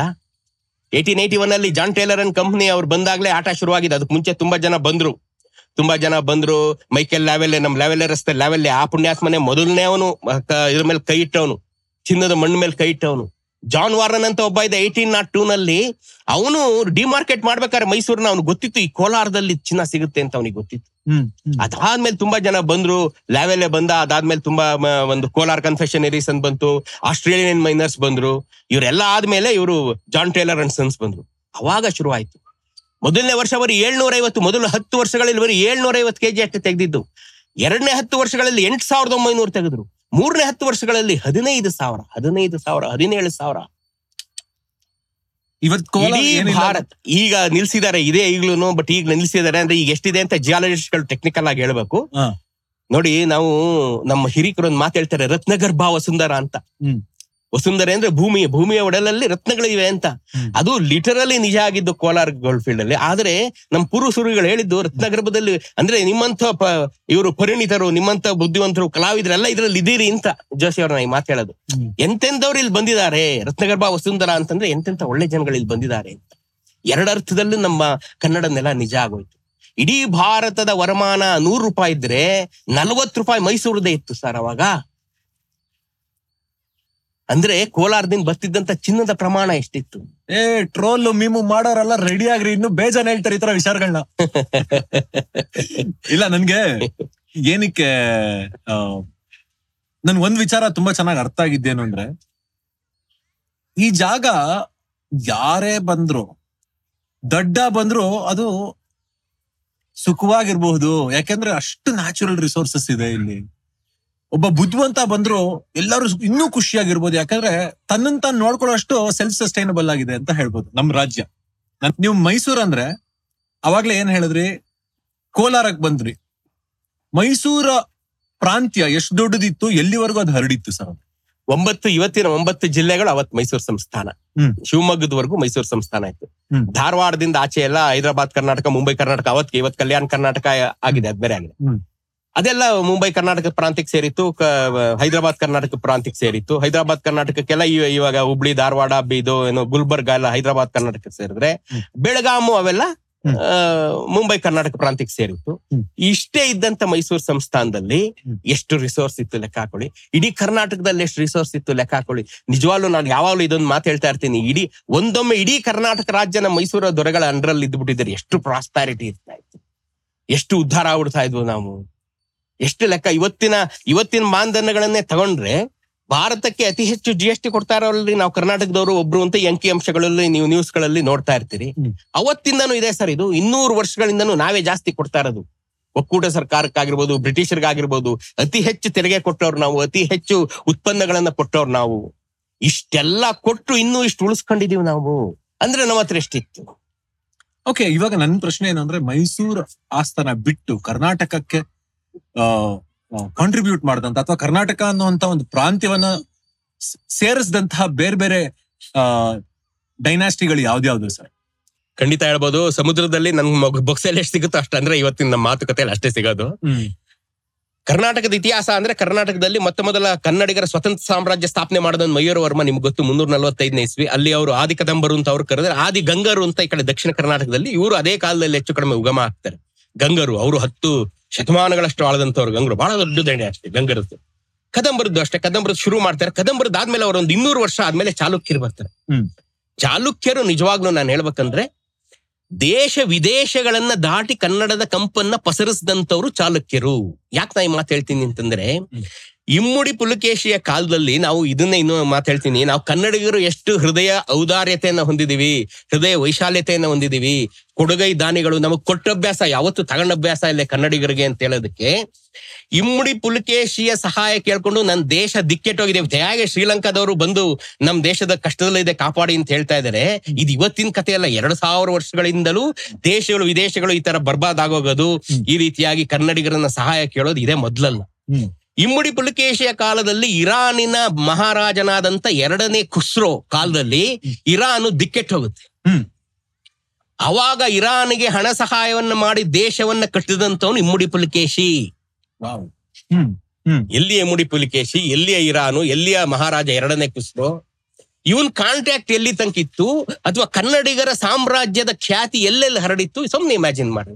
ನಾನು ಹೇಳೋದು 450, 500ನೇ ಇಸ್ವಿ, ಇದು 1500 ವರ್ಷದ ಹಿಂದೆ. ಇವತ್ತಿಗೆ 2ನೇ ಖುಸ್ರೋ ಬಂದು ಇಮ್ಮಡಿ ಪುಲಕೇಶಿನ್ ಕೇಳ್ಕತ್ತ, ನಮ್ ದೇಶ ಹೋಗ್ಬಿಡಿದೆ ಆರ್ಥಿಕವಾಗಿ, ನೀನ್ ಸಹಾಯ ಮಾಡು ಅಂತ. ಇವನು ಅವನಿಗೆ ಸಹಾಯ ಮಾಡಿ ಆ ದೇಶ ನಿಲ್ಲೋದಕ್ಕೆ ಕಾರಣ ಆಗ್ತಾನೆ. ಇದೆಲ್ಲ ಇತಿಹಾಸದಲ್ಲಿ ಇದೆಯಾ? ಎಸ್, ಇದೆಲ್ಲ ಇದೆ, ಇದೆಲ್ಲ ಖಂಡಿತವಾಗಿದೆ. ಇನ್ನೊಂದು ಬಹಳ ಹಿಂದೆನೂ ನಾನು ಹೇಳಿದ್ದೀನಿ, ಇಮ್ಮಡಿಯ ಪುಲಕೇಶಿಯ ಮೊಮ್ಮಗನಾದಂತ 2ನೇ ವಿಕ್ರಮಾದಿತ್ಯ ಅಫ್ಘಾನಿಸ್ತಾನವರೆಗೂ ಆಳ್ತಾ ಇದ್ದ ಇಲ್ಲಿ ಕುತ್ಕೊಂಡು. ಅಷ್ಟು ದೊಡ್ಡದ, ಅಷ್ಟು ಪ್ರಬಲನಾದಂತ ಸಾಮ್ರಾಜ್ಯ. ಕನ್ನಡಿಗರು ಯಾಕೆ ಹೃದಯ ವೈಶಾಲ್ಯತೆ ಅಂತ ಹೊಂದಿದ್ದವರು ಅಂತಂದ್ರೆ, ಚಾಲುಕ್ಯರಿಗೂ ಪಲ್ಲವರಿಗೂ ಇಂಡಿಯಾ ಪಾಕಿಸ್ತಾನ ತರ ಕಂಟಿನ್ಯೂಯಸ್ ಯುದ್ಧಗಳು. ಒಂದ್ಸಲಿ ಇವ್ರಿಗೆಲ್ಲ, ಒಂದ್ಸಲಿ ಇವ್ರಿಗೆಲ್ಲ. ಕೊನೆಯದಾಗಿ ಇಮ್ಮಡಿ ಪುಲಕೇಶಿ ತನ್ನ ಕೊನೆಯ ಯುದ್ಧವನ್ನ 80-90 ವರ್ಷ ಆಗಿದ್ದಾಗ ಮಾಡಿದಾಗ, ಪಲ್ಲವರ ನರಸಿಂಹ ವರ್ಮ ಬಂದು ಇಲ್ಲಿ ಅವನನ್ನ ಕೊಂದು ಇಲ್ಲಿದ್ದಂತ ಎಲ್ಲ ಸಂಪತ್ತನ್ನ ಕೊಂಡೊಯ್ತಾನೆ. ಎಲ್ಲ ಸಂಪತ್ತನ್ನ ಕೊಂಡು ಹೋಗಿ ಅಲ್ಲಿ ತಮಿಳ್ನಾಡಲ್ಲಿ ದೊಡ್ಡ ದೊಡ್ಡ ದೇವಸ್ಥಾನಗಳಿಗೆ ತನ್ನ ಇದಕ್ಕೆಲ್ಲ ಇಟ್ಕೊಳ್ತಾನೆ. ಆದರೆ ಆ ಸೇಡನ್ನ ಮರೆಯದಂತ ಅವನ ಮೊಮ್ಮಗನಾದಂತ 2ನೇ ವಿಕ್ರಮಾದಿತ್ಯ ಪಲ್ಲವರ ಮೇಲೆ ದಂಡೆತ್ತಿ ಹೋಗಿ ಅವ್ರನ್ನೆಲ್ಲ ಸಂಪೂರ್ಣವಾಗಿ ಸೋಲಿಸ್ತಾನೆ. ಏನು ಸಂಪತ್ತು ಎತ್ಕೊಂಬರಲ್ಲ, ದೋಚ್ಕೊಂಬರಲ್ಲ ಅಂತಾನೆ ನಾವು ಕನ್ನಡಿಗರು ಕೊಡೋದಕ್ಕಷ್ಟೇ ಅಪ್ಪ, ದೋಚೋದಕ್ಕಿಲ್ಲ ಅಂತ ವಾಪಸ್ ಬರ್ತಾರೆ. ಅದಕ್ಕೊಂದು ಕನ್ನಡದ ಶಾಸನ ತಮಿಳ್ನಾಡಲ್ಲಿ ಹಾಕ್ಸಿದಾನೆ. ಇವತ್ತಿಗೂ ಇದೆ ಶಾಸನ. ಹೌದಾ? ಎಲ್ಲಿ, ಯಾವ ಊರಲ್ಲಿ? ತಿರುವಣ್ಣಾಮಲೈ ಹತ್ರ ಇದೆ ಇವತ್ತಿಗೂ. ನಾವು ಕನ್ನಡಿಗರು ಕೊಡೋದಕ್ಕಷ್ಟೇ, ನೀನ್ ಸೋಲ್ಸಿದೀವಪ್ಪ, ನೀನ್ ಇಲ್ಲಿರು ಆರಾಮಾಗಿ, ನಾನ್ ನಿನ್ನ ದೋಚಕ್ ಬಂದಿಲ್ಲ ಅಂತ ಹೇಳಕ್ ಬರ್ತದೆ. ಇದು ನಾವು ಕನ್ನಡಿಗರಿಗೂ ಆಟಿಟ್ಯೂಡ್, ಸ್ವಾಗ್ ಅಲ್ಲಿ ನಾವು ಅವತ್ತಿಂದ ಹಿಂಗೆ ಇದೀವಿ ಸರ್. ನಾವು ಯಾವತ್ತಿಗೂ ತೆಗಿಲ್ಲ. ಇವ್ರು ಈಗಿನ ಆರ್ಬಿಟ್ಗಳಲ್ಲಿ ಇವ್ರೇನು ನಾರ್ತ್ ಇಂಡಿಯಾದವ್ರು, ಇವರೆಲ್ಲ ಬಂದ್ಬಿಟ್ಟು ನಮ್ಮಿಂದನೇ ಅಂತ ಇವ್ರು ಹೇಳ್ತಿರ್ಬೋದು.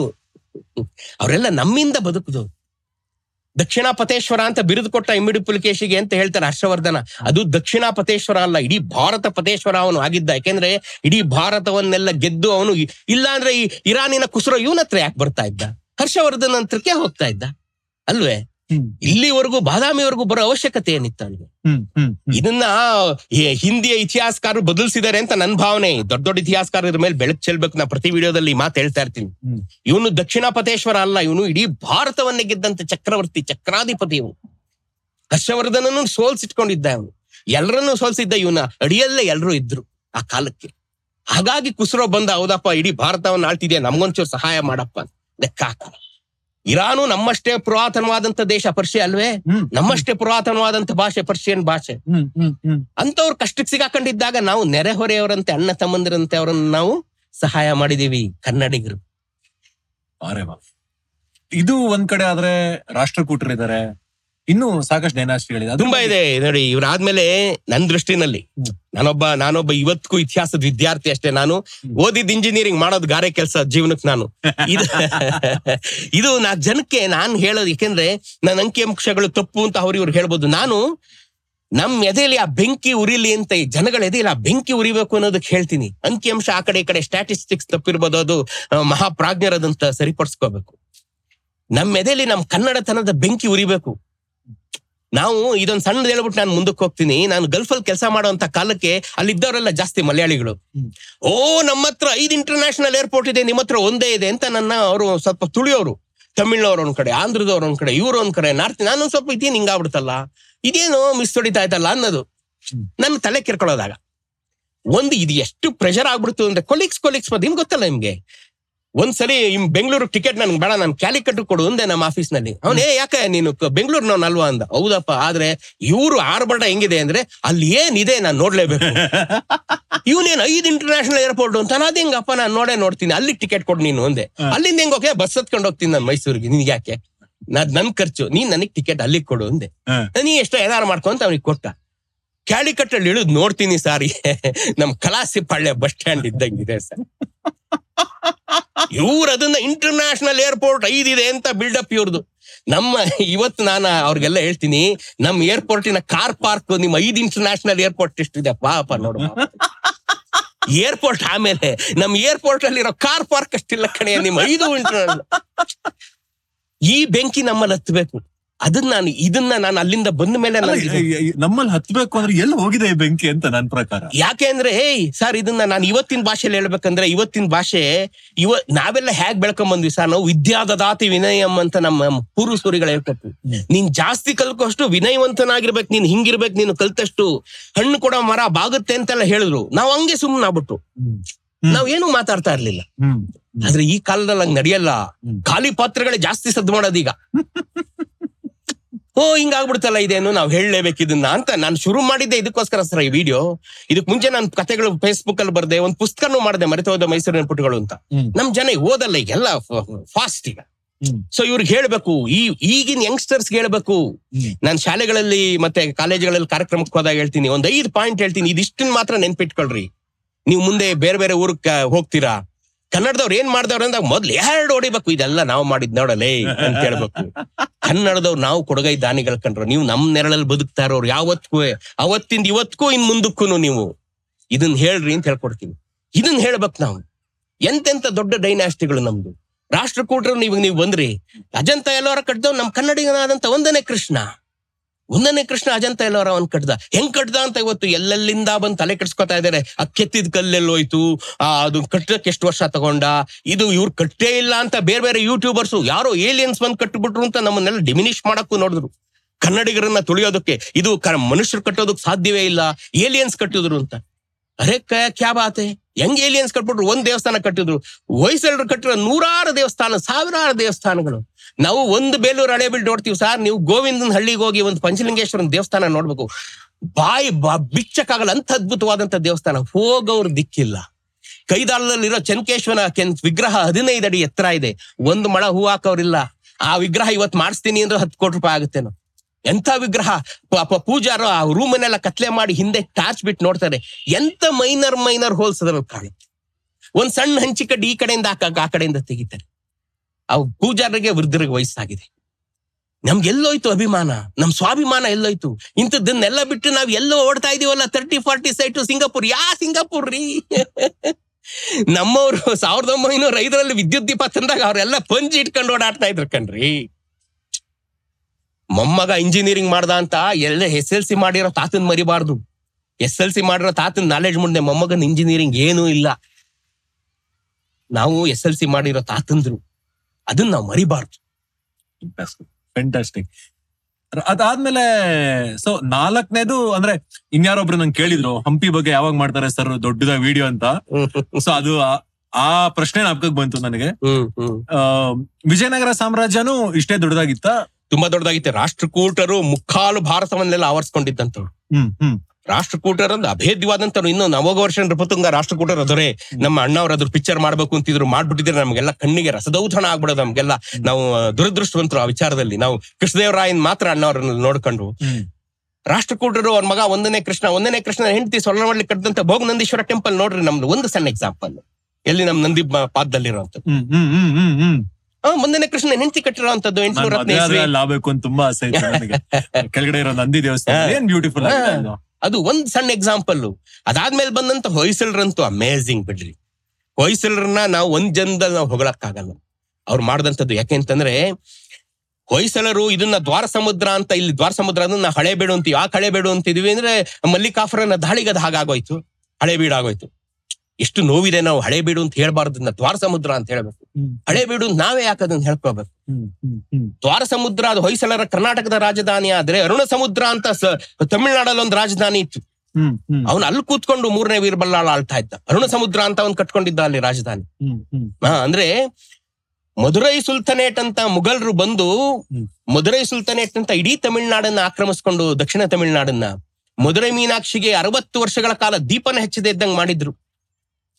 ಈ 3ನೇ ವೀರಬಲ್ಲಾಳ ಅವ್ರನ್ನೆಲ್ಲ ಬಗ್ಗು ಬಡಿದು ಅವ್ರನ್ನೆಲ್ಲ ಅಲ್ಲಿಂದ ಓಡಿಸಿ ಅದನ್ನೆಲ್ಲ ರಿವೈವ್ ಮಾಡ್ದ, ದೇವಸ್ಥಾನಗಳನ್ನೆಲ್ಲ ಉದ್ಧಾರ ಮಾಡ್ದ.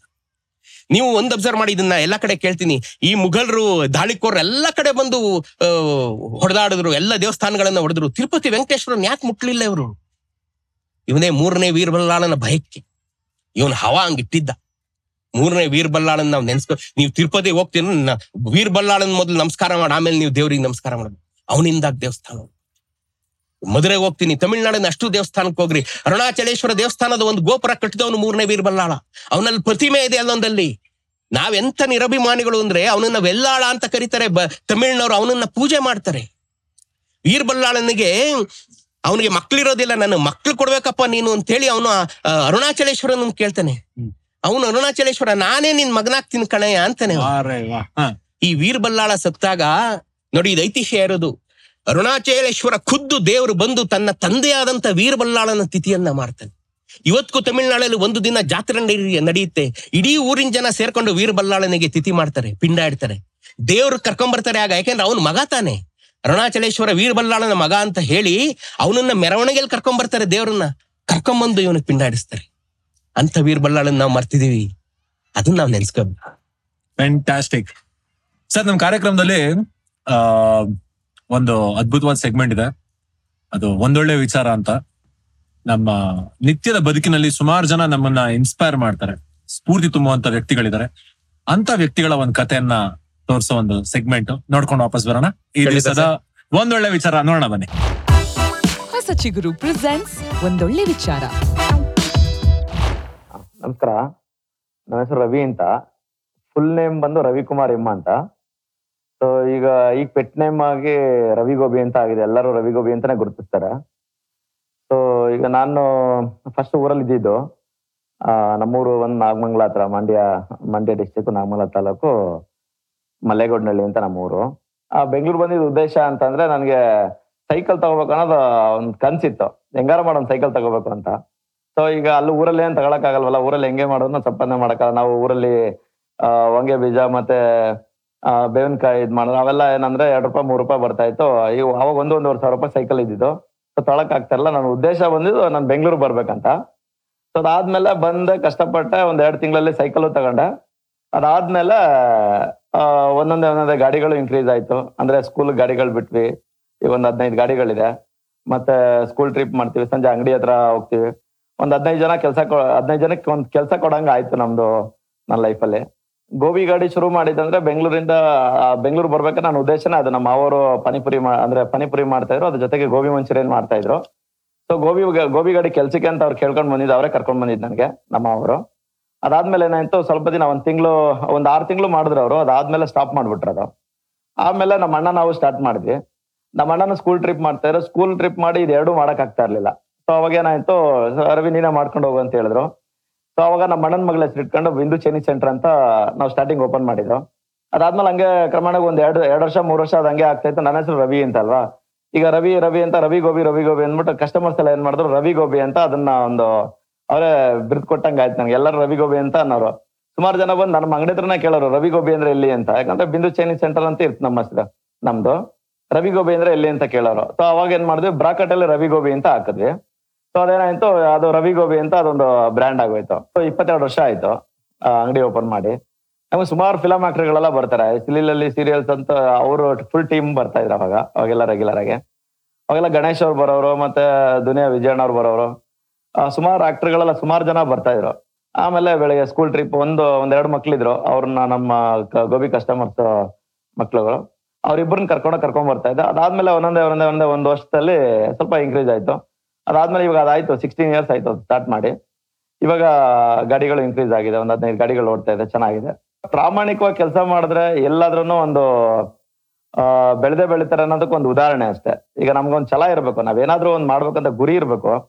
ಗುರಿ ಇದ್ದು ಪ್ರಾಮಾಣಿಕವಾಗಿ ಕೆಲಸ ಮಾಡಿದ್ರೆ ಜನ ಇಷ್ಟಪಟ್ಟೆ ಪಡ್ತಾರೆ. ಸೊ ಸಕ್ಸಸ್ ಆಗೇ ಆಗುತ್ತೆ.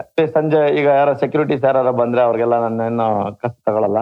ಮತ್ತೆ ಯಾರಾದ್ರೂ ಹೋಗ್ತಿದ್ರೆ ಅವ್ರಿಗೆಲ್ಲ ಸ್ವಲ್ಪ ಇದ್ ಮಾಡ್ತೀನಿ, ಏನಾದ್ರು ಅವ್ರು ಕರೆದ್ಬಿಟ್ಟು ಫ್ರೀ ಆಗಿ ಕೊಡೋದು ರೈಸ್ ಎಲ್ಲ ಅದೆಲ್ಲ ಮಾಡ್ತೀನಿ. ಸೊ ಏನಾಗುತ್ತೆ, ಕೆಲವ್ರು ಏನಾಗುತ್ತೆ ಅವ್ರು ನೋಡಿದ್ರೆ ಗೊತ್ತಾಗತ್ತೆ ನನಗೆ, ಕೂಲಿ ಕೆಲಸ ಮಾಡ್ತಾರಲ್ಲ ಆ ತರ ಆದವ್ರು ಗೊತ್ತಾಗತ್ತಲ್ಲ, ಅಂತವ್ರ ಹತ್ರ ನಾ ಹುಡುಗಂಗೆ ಹೇಳ್ಬಿಡ್ತೀನಿ, ಅವ್ರ ಹತ್ರ ಕಾಸು ತಗೋಬೇಡ, ಮತ್ತೆ ಸ್ವಲ್ಪ ಕಮ್ಮಿ ತಗೋ ಅಂತ ಹೇಳಿ ಹೇಳ್ತೀನಿ. ಇವಾಗ ಏನಾಗಿದೆ, ರವಿ ಗೋಬಿ ಅನ್ನೋದು ಒಂದು ಫುಲ್ಲು ಫೇಮಸ್ ಆಗ್ಬಿಟ್ಟಿದೆ. ಎಲ್ಲರೂ ರವಿ ಗೋಬಿನ ತುಂಬಾ ದೂರಿಂದ ಹುಡ್ಕೊಂಬರ್ತಾರೆ. ಸೊ ಈಗ ನಮ್ಗೆ ಈಗ ಸಂಪಾದನೆ ಮಾಡ್ಬೇಕು, ದುಡ್ಡು ಮಾಡ್ಬೇಕು, ಅದೆಲ್ಲ ನಮ್ಗೆ ಅದೇನೋ ಬೇರೆನೋ ಇನ್ನೊಂದು ತಗೋಬೇಕು, ಕಾರ್ ತಗೋಬೇಕು, ಅದೆಲ್ಲ ಆಸೆ ಇಲ್ಲ. ಸೊ ಮಾಡಿರೋ ಹೆಸರನ್ನ ಉಳಿಸ್ಕೊಂಡು ಹೋಗ್ಬೇಕು ಅನ್ನೋದೇ ಒಂದು ದೊಡ್ಡ ಕೆಲಸ ಆಗೋಗಿದೆ. ಸೊ ಅದರಿಂದ ನಾನೇನ್ ಮಾಡ್ತೀನಿ, ಅವಾಗೆಲ್ಲ ಸಂಡೇಸ್ ಎಲ್ಲ ರಜಾ ಮಾಡ್ತಾ ಇದ್ವಿ. ಈಗ ಸಂಡೇಸ್ ಎಲ್ಲ ರಜಾ ಮಾಡಲ್ಲ, ಸಂಡೇ ಸ್ಯಾಟರ್ಡೇಸ್ ಎಲ್ಲ ದೂರಿಂದ ಹುಡ್ಕೊಂಬರ್ತಾರೆ. ಸೊ ನನ್ಗೆ ಏನೇ ಇದ್ರು, ಎಂತ ಕಮಿಟ್ಮೆಂಟ್ಸ್ ಇದ್ರು, ಏನೇ ಫಂಕ್ಷನ್ಗಳಿದ್ರು, ಆಲ್ಮೋಸ್ಟ್ ರಜಾ ಮಾಡ್ದಂಗೆ ಅಂಗಡಿನ ಮೇಂಟೈನ್ ಮಾಡ್ತಾ ಇದ್ದೀನಿ.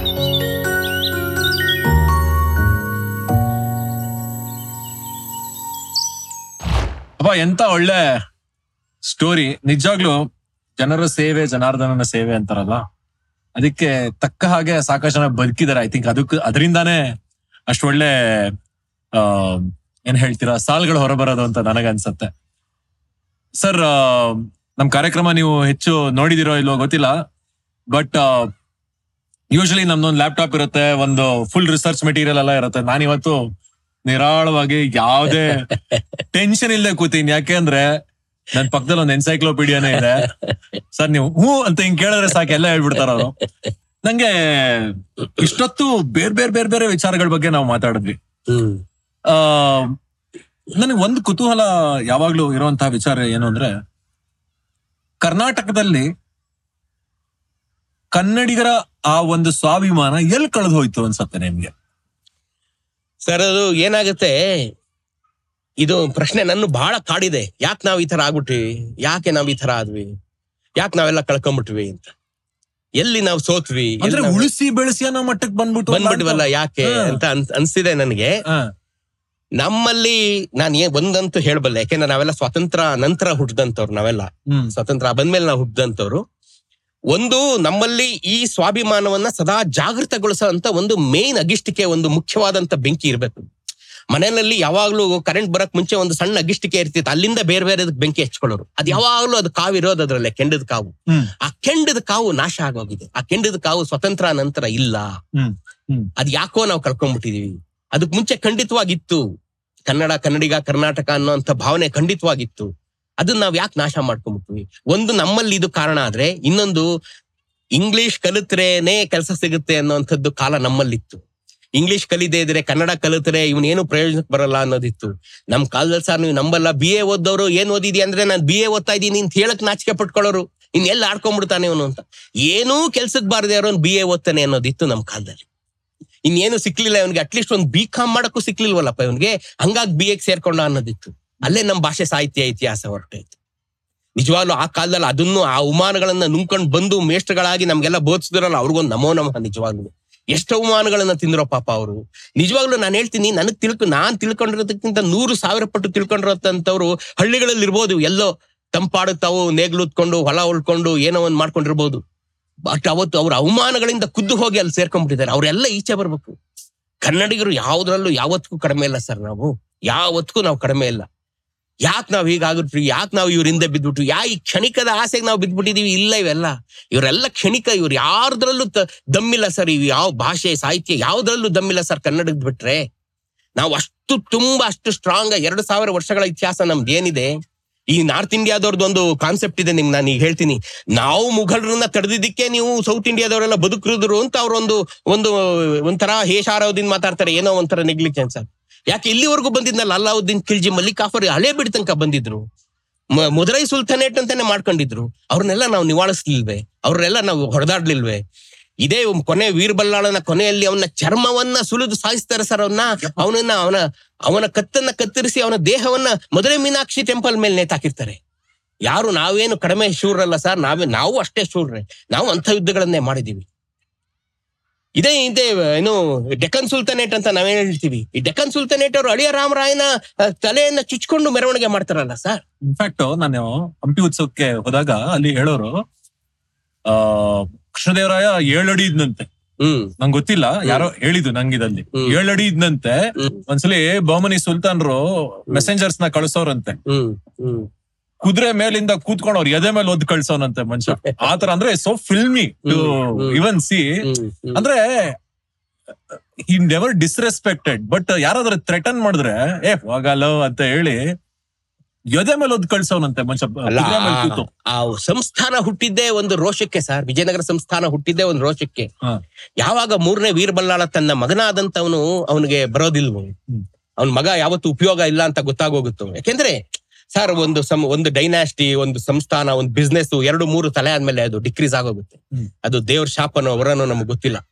ಸೊ ಹಾಗೆ ಹೊಯ್ಸಳರ 300 ವರ್ಷಗಳ ಅಧಿಪತ್ಯ 3ನೇ ವೀರಬಲ್ಲಾಳನ ವೈಭವದೊಂದಿಗೆ ಕೊನೆ ಆಗುವಂತ ಕಾಲದಲ್ಲಿ ಅವನು ಇನ್ನು ಈ ಕನ್ನಡಿಗರನ್ನ ಉಳಿಸೋರು ಯಾರಪ್ಪ ಅಂತ ಹೇಳಿ ಹಕ್ಕಬುಕ್ಕರನ್ನ ಚೂಸ್ ಮಾಡ್ತಾನೆ. ವೀರಬಲ್ಲಾಳನಿಗೂ ಅಷ್ಟೇ ವಂದನೆಗಳು, ಹಕ್ಕಬುಕ್ಕರಿಗೂ ಅಷ್ಟೇ. ಯಾಕೆಂದ್ರೆ ರೋಷದಲ್ಲಿ ಕಟ್ಟಿದಂತದ್ದು ವಿಜಯನಗರ ಸಾಮ್ರಾಜ್ಯ. ಇದನ್ನ ಉಳಿಸ್ಕೋಬೇಕು, ಇವ್ರನ್ನೆಲ್ಲ ಹೊಡಿಬೇಕು ಅನ್ನೋ ರೋಷದಲ್ಲಿ ನಾವು ಕಟ್ಟಿದ್ ಸರ್. ಅದನ್ನ ಕೊನೆವರೆಗೂ ಉಳಿಸ್ಕೊಂಬಂದ್ವಿ. ಅಳಿಯ ರಾಮರಾಯ ಕೊನೆ ಯುದ್ಧ ಮಾಡ್ಬೇಕಾದ್ರೆ 96 ವರ್ಷ ಅವನಿಗೆ ಸರ್. ನಾವು 55 ವರ್ಷಕ್ಕೆ ಸಾಕಪ್ಪ, ನಾವು SLL ಕಾಫಿ ಕುಡ್ಕೊಂಡ್ ಬರ್ಕೊಂಡ್ ಈ ಮೆಂಟಾಲಿಟಿಲಿ ಇದೀವಿ ನಾವು. 96 ವರ್ಷದಲ್ಲಿ ಅವನು ಯುದ್ಧ ಮಾಡ್ತೀನಿ ಅಂತ 120 ವರ್ಷದ ತನ್ನ ತಾಯಿಗೆ ಹೋಗಿ ನಮಸ್ಕಾರ ಮಾಡ್ತಾನೆ. ಅಮ್ಮ ಆಶೀರ್ವಾದ ಮಾಡು, ನಾನು ಗೆದ್ದು ಬರ್ತೀನಿ ಅಂತ. ಅವಳು ಇನ್ನೆಂಥ ಧೈರ್ಯವನ್ನೇ, ಇನ್ನೆಂಥ ಕ್ಷಾತ್ರ ಅವಳಲ್ಲಿತ್ತು ಅಂತಂದ್ರೆ ಗೆದ್ದು ಮಾಭಂಗನೆ ನೀನು ಅಂತ ಅವಳು ಆಶೀರ್ವಾದ ಮಾಡ್ತಾನೆ. ಇಂಥ ಕ್ಷಾತ್ರ ಹೊಂದಿದಂಥವ್ರು ಸರ್ ನಾವು ಕನ್ನಡಿಗರು. ಅದನ್ನ ನಾವು ಮರ್ಕಳಿಸ್ಕೋಬೇಕೀಗ. ನಾವು ಅದಕ್ಕೋಸ್ಕರ ಈ ವಿಡಿಯೋದಲ್ಲಿ ಇವೆಲ್ಲ ಹೇಳ್ತೀನಿ. ಲೇ, ನಾವು ಎಂತೆಂಥ ಯುದ್ಧಗಳನ್ನ ಮಾಡಿದೀವೋ, ಎಂತೆಂಥವ್ರು ನಾವು ಭೂಮಿ ದಾನ ಮಾಡಿದೀವಿ ಕಣಮ್ಮ. ಹೈದರಾಬಾದ್ ನಿಜಾಮ್ರು ಈ ಪ್ರತಿ ವರ್ಷ ಒಂದೊಂದು ಫಂಕ್ಷನ್ ಮಾಡ್ತಾರೆ ದಸರೆ ಟೈಮ್ ನಲ್ಲಿ. ಆಗ ನಜರ್ ಒಪ್ಪಿಸ್ಬೇಕು. ನಜರ್ ಅಂತ ಒಂದು ಸಂಪ್ರದಾಯ ಇತ್ತು ಭಾರತದಲ್ಲಿ.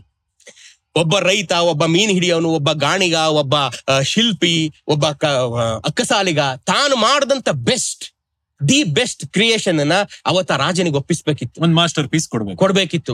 ಅವ್ರು ಅದನ್ನ ತಮ್ಮ ಆಸ್ಥಾನದಲ್ಲಿ ಇಟ್ಕೊಳ್ಳೋರು. ಇಡೀ ಭಾರತದಲ್ಲಿ ಸಂಪ್ರದಾಯ ಇತ್ತು. ಆದ್ರೆ ಮೈಸೂರಿನವ್ರು ಅದನ್ನ ತಂದಾಗ ಅದನ್ನ ಮುಟ್ಬಿಟ್ಟು ವಾಪಸ್ ಕಳ್ಸೋರು, ಇಟ್ಕೋ ಹೋಗಿ ನೀನು. ಅದು ನಾವು ಕನ್ನಡಿಗೆ. ನಿಜವಾಗ್ಲೂ ನೀವು ಮಾತಾಡೋದನ್ನ ಕೇಳಿದ್ರೆ ಒಂದು ಇತಿಹಾಸ ಹೀಗಿತ್ತ ಅಂತ ಒಂದು ಪ್ರಶ್ನೆ ಬರುತ್ತೆ. ಎರಡನೇದು ಒಂಥರ ಅಭಿಮಾನ ಜಾಸ್ತಿ ಆಗತ್ತೆ ಸರ್ ನನಗೆ. ನೋ ಡೌಟ್ ಇಷ್ಟೊಂದ್ ಜನ ಫ್ಯಾನ್ಸ್ ಇದ್ದಾರೆ ನಿಮ್ಗೆ. ಯಾಕೆಂದ್ರೆ ಎಷ್ಟೊಂದು ವಿಚಾರಗಳನ್ನ ಕೆದಕಿ ಹುಡುಕಿ ನೀವು ನಮಗೆ ಒಂದು ಹೆಮ್ಮೆ ಅಥವಾ ನಮ್ಮ ಇತಿಹಾಸಕ್ಕೊಂದು ಬೆರಗನ್ನ ತಂದು ಕೊಡ್ತಾ ಇದ್ದೀರಾ ಅಂತ ನಾನು ಹೇಳಕ್ ಇಷ್ಟಪಡ್ತೀನಿ. ಇವ್ರ ಜೊತೆ ಹರಟೆನ ಮುಂದುವರಿಸ್ತೀನಿ. ಜನ 100 ಪ್ರಶ್ನೆಗಳು ಕೇಳಿದ್ದಾರೆ, ಅದನ್ನ ನಿಮಗ್ ಕೇಳ್ಬೇಕು. ನಮ್ಮ ಕರ್ನಾಟಕ, ಬೆಂಗಳೂರು, ಮೈಸೂರು ಎಲ್ಲದರ ಇತಿಹಾಸ ತಮ್ಮ ಹತ್ರ ತಿಳ್ಕೋಬೇಕು ಅಂತ ಬಹಳ ಆಸೆ ಇದೆ. ಮತ್ತೊಂದು ಭಾಗದಲ್ಲಿ ನಾವು ಮತ್ತೆ ಇದನ್ನ ಕಂಟಿನ್ಯೂ ಮಾಡ್ತೀವಿ. ಅಲ್ಲಿವರೆಗೂ ತಾವೆಲ್ಲರೂ ಸ್ವಲ್ಪ ಕಾಯ್ಬೇಕಾಗತ್ತೆ. ಮಿಸ್ ಮಾಡ್ಕೋಬೇಡಿ. This is going to be a special episode. ಇನ್ನೇ ನಮ್ಮ ಸೀಸನ್ ಮುಗಿತಾ ಬರ್ತಾ ಇದೆ. ಸೊ ಮಿಸ್ ಮಾಡ್ಕೊಳ್ದೆ ನಮ್ಮ ಮುಂದಿನ ಭಾಗವನ್ನ ನೋಡಿ. ಬೆಂಗಳೂರು ಹೇಗ್ ಹುಟ್ಟು, ಮೈಸೂರು ಹೇಗ್ ಹುಟ್ಟು, ಬೆಂಗಳೂರು ಕರೆಂಟ್ ಹೇಗ್ ಬಂತು, ಇದ್ರ ಇತಿಹಾಸ ಏನಿದೆ, ಒಂದು ಫ್ಯಾಂಟಾಸ್ಟಿಕ್ ಎಪಿಸೋಡ್ ಧರ್ಮಜಿ ಅವ್ರ ಜೊತೆಗೆ, ನಮ್ಮ ಧರ್ಮಿ ಸರ್ ಅವ್ರ ಜೊತೆಗೆ ನಿಮ್ಗೋಸ್ಕರ ಕಾಯ್ತಾ ಇದೆ. ಅಂಟಿಲ್ ದೆನ್, ನಾನು ವಿನಾಯಕ್ ಜೋಶಿ, ನಾಯಕ ವಿತ್ ವಿನಾಯಕ ಇಂದ signing off. Miss me, bless me, love you, by.